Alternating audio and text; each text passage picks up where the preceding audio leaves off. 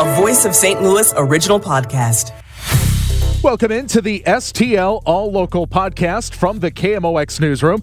I'm Michael Calhoun with what's happened around town today.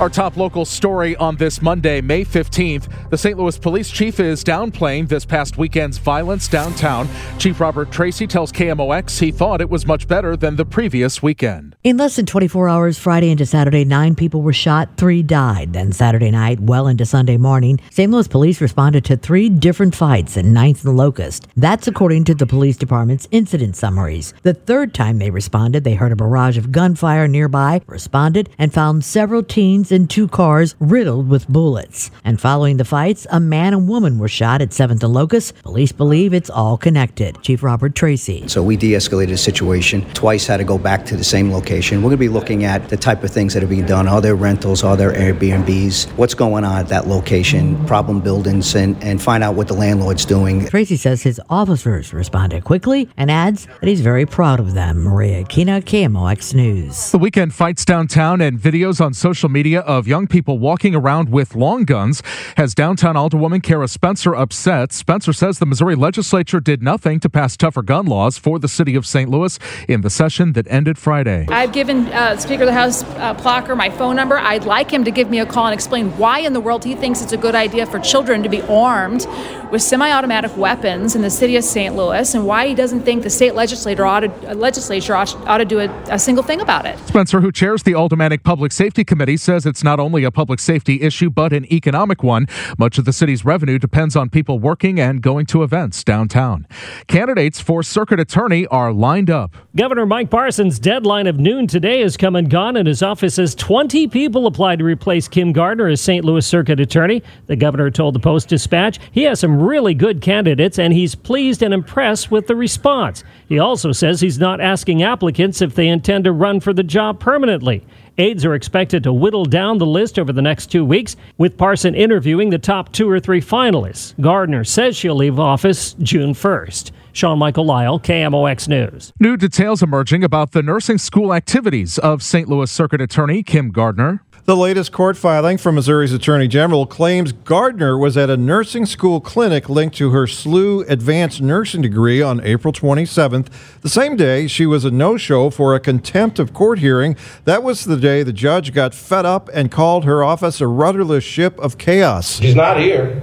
I don't see her in the courtroom. The Attorney General's office says they are releasing all of this to keep the pressure on Gardner. They want her to resign immediately, not June 1st, as she has promised, and they want her to sign a consent decree promising not to run for the office again.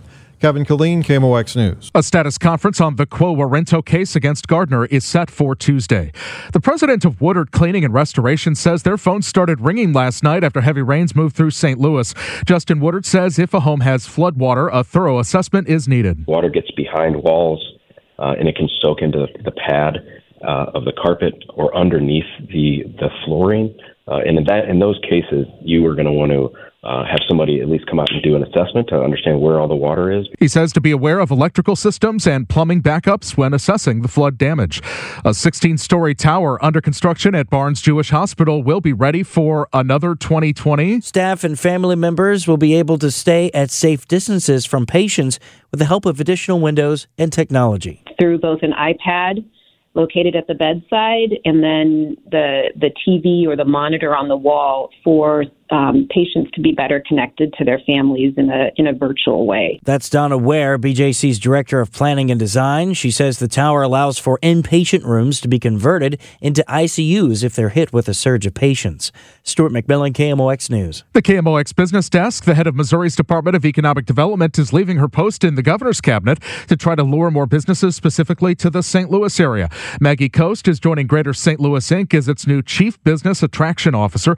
Just last August, the group hired Stephen Pierce for the job, but he's returning to Charlotte because of a family health issue. Yesterday's flooding downpours reminds us that it's almost the 30th anniversary of the flood of 93. And one of the things to come out of that, the Monarch Chesterfield levee, which has been dubbed one of the best levees. With us now, the president of the Staenberg Group, Michael Staenberg. Thank you for being with us. No problem. Thank you for including me. So, uh, who says the Monarch Chesterfield levee is one of the best? Who's saying this? Well, that was uh, the levee. Uh, the, uh, the engineers of America, the, the people that do levees, the levee engineers, through David Heumann of the, of the uh, Monarch Levee. they met and reviewed all the levees in America. And uh, believe it or not, we were voted the number one levee in America. Now, take us back. You know, I can I can recall as a, as a young kid looking uh, from the DoubleTree Hotel uh, out at the vast expanse of water, seeing the car dealership, the Ford dealership, and and the few buildings that were there underwater. After such a disaster like that, where did the idea come from to try to make this this land developable, and how did how did it happen? Well, it's a little roundabout story, but I was also out at the DoubleTree on that interchange, the bridge, overlooking that with my uh, father-in-law of blessed memory and he was here for the Fourth of July celebration. And we were sitting there, and we couldn't even see the pig on Annie Gunn's. And he said, "This is a shame." And I said, "You know what? There's an opportunity. We can make lemonade out of lemons here." And I'd always been trying to get Walmart and Lowe's and Home Depot, all the boxes by the mall, and Louis Sachs would not agree to put any of those boxes by the mall. He said, "I want a higher end uh, shopping center. I want higher end retail. I want higher end." Uh, residential, and that was his vision, and he stood by it. And he said, "You know what? Let me see if I can help you and work with the city to see if we can put this down in the valley." And he convinced the city to do a TIF. And I met David Heumann of the Monarch Levee, who is uh, the attorney and the president of the board of the Monarch Levee. And we came up with an idea of going back to the federal government. Kit Bond helped, David Heumann helped, the Corps of Army Engineers helped, and they said if you do eight or nine million dollars of money, we will get we will match it five times.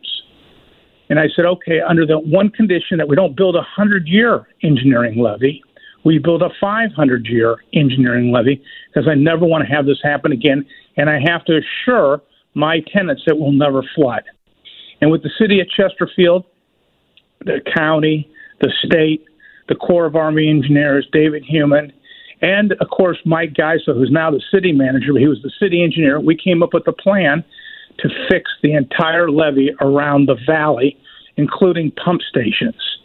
And we and we were able to develop a 500-year engineering levee, which is a lot different than the 100-year farmers levee that was there prior to the floods. Now, there is criticism that comes uh, from folks who say that levees like these make the water level higher at points downstream, might make it the currents faster. You know, I don't really believe that. The, Corps of Army Engineers studied that.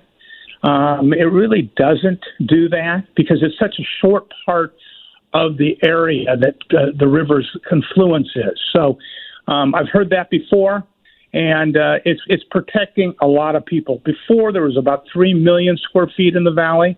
There's now nine million square feet, and there's over a billion dollars of economic good of sales being done. So I think the trade-off is probably better today. Talk a little bit more about what's happened in uh, the greater Chesterfield Valley area, how, how expansive the area is that was uh, made developable by this. It started with uh, Chesterfield Commons, which I can also recall uh, being younger and hearing that it was the world's longest strip mall. Don't know if that was true at the time or not, but uh, started there, and, and where has it gone since then? Well, you know, it's interesting. It is the largest, it's the longest strip center in America. It's almost two miles long on either side of the road uh, by one ownership group. And um, what's happened is that we've attracted a lot more businesses to Chesterfield, a lot higher end residential to Chesterfield, because people want shopping, people want places to go. And we were also able to attract the ball fields across the street that the city put in, the county put in. Uh, there's been a lot of different things that this happened, but one of the most important things besides fixing the levee is the interchange, the private interchange that we built, the Boone's Crossing, uh, that was uh, supposed to take four years and $57 million. We did it in one year and $11 million, and it's changed the ingress and egress to the valley. Why was Chesterfield the, the place that this had to happen, and why has uh, Chesterfield continued to have the follow on success? Now we're looking at the district and downtown Chesterfield. W- why is this the place? You know, I think people uh, have realized it's easy to get uh, get around in Chesterfield. It's 20 miles to uh, 20 minutes to the airport, 25 miles downtown. It's just a little bit out. It's new. It's exciting. Um, it's it's changed. You know, people want you know a better value for their home. They have want more open areas. There's better trails. Uh, the Levee District and us, and along with the city, built a 29 mile bike loop around the city. There's a lot of great things that are out in Chesterfield today, and it just keeps growing. As the population goes west in St. Louis, Chesterfield has benefited. And uh, you mentioned downtown Chesterfield. We're going to have a chance to build a downtown. I'm not calling it a mixed use. It's truly a downtown. We have 120 acres that we're going to develop. Jeff Tagelhoff next door developed 35 acres. And Clayton, Missouri is less than 150 acres. This is truly the next downtown. You go from downtown, Clayton, and now it's going to be Chesterfield. Thanks for tuning in. I'm Michael Calhoun. Subscribe by finding STL All Local on the Odyssey app.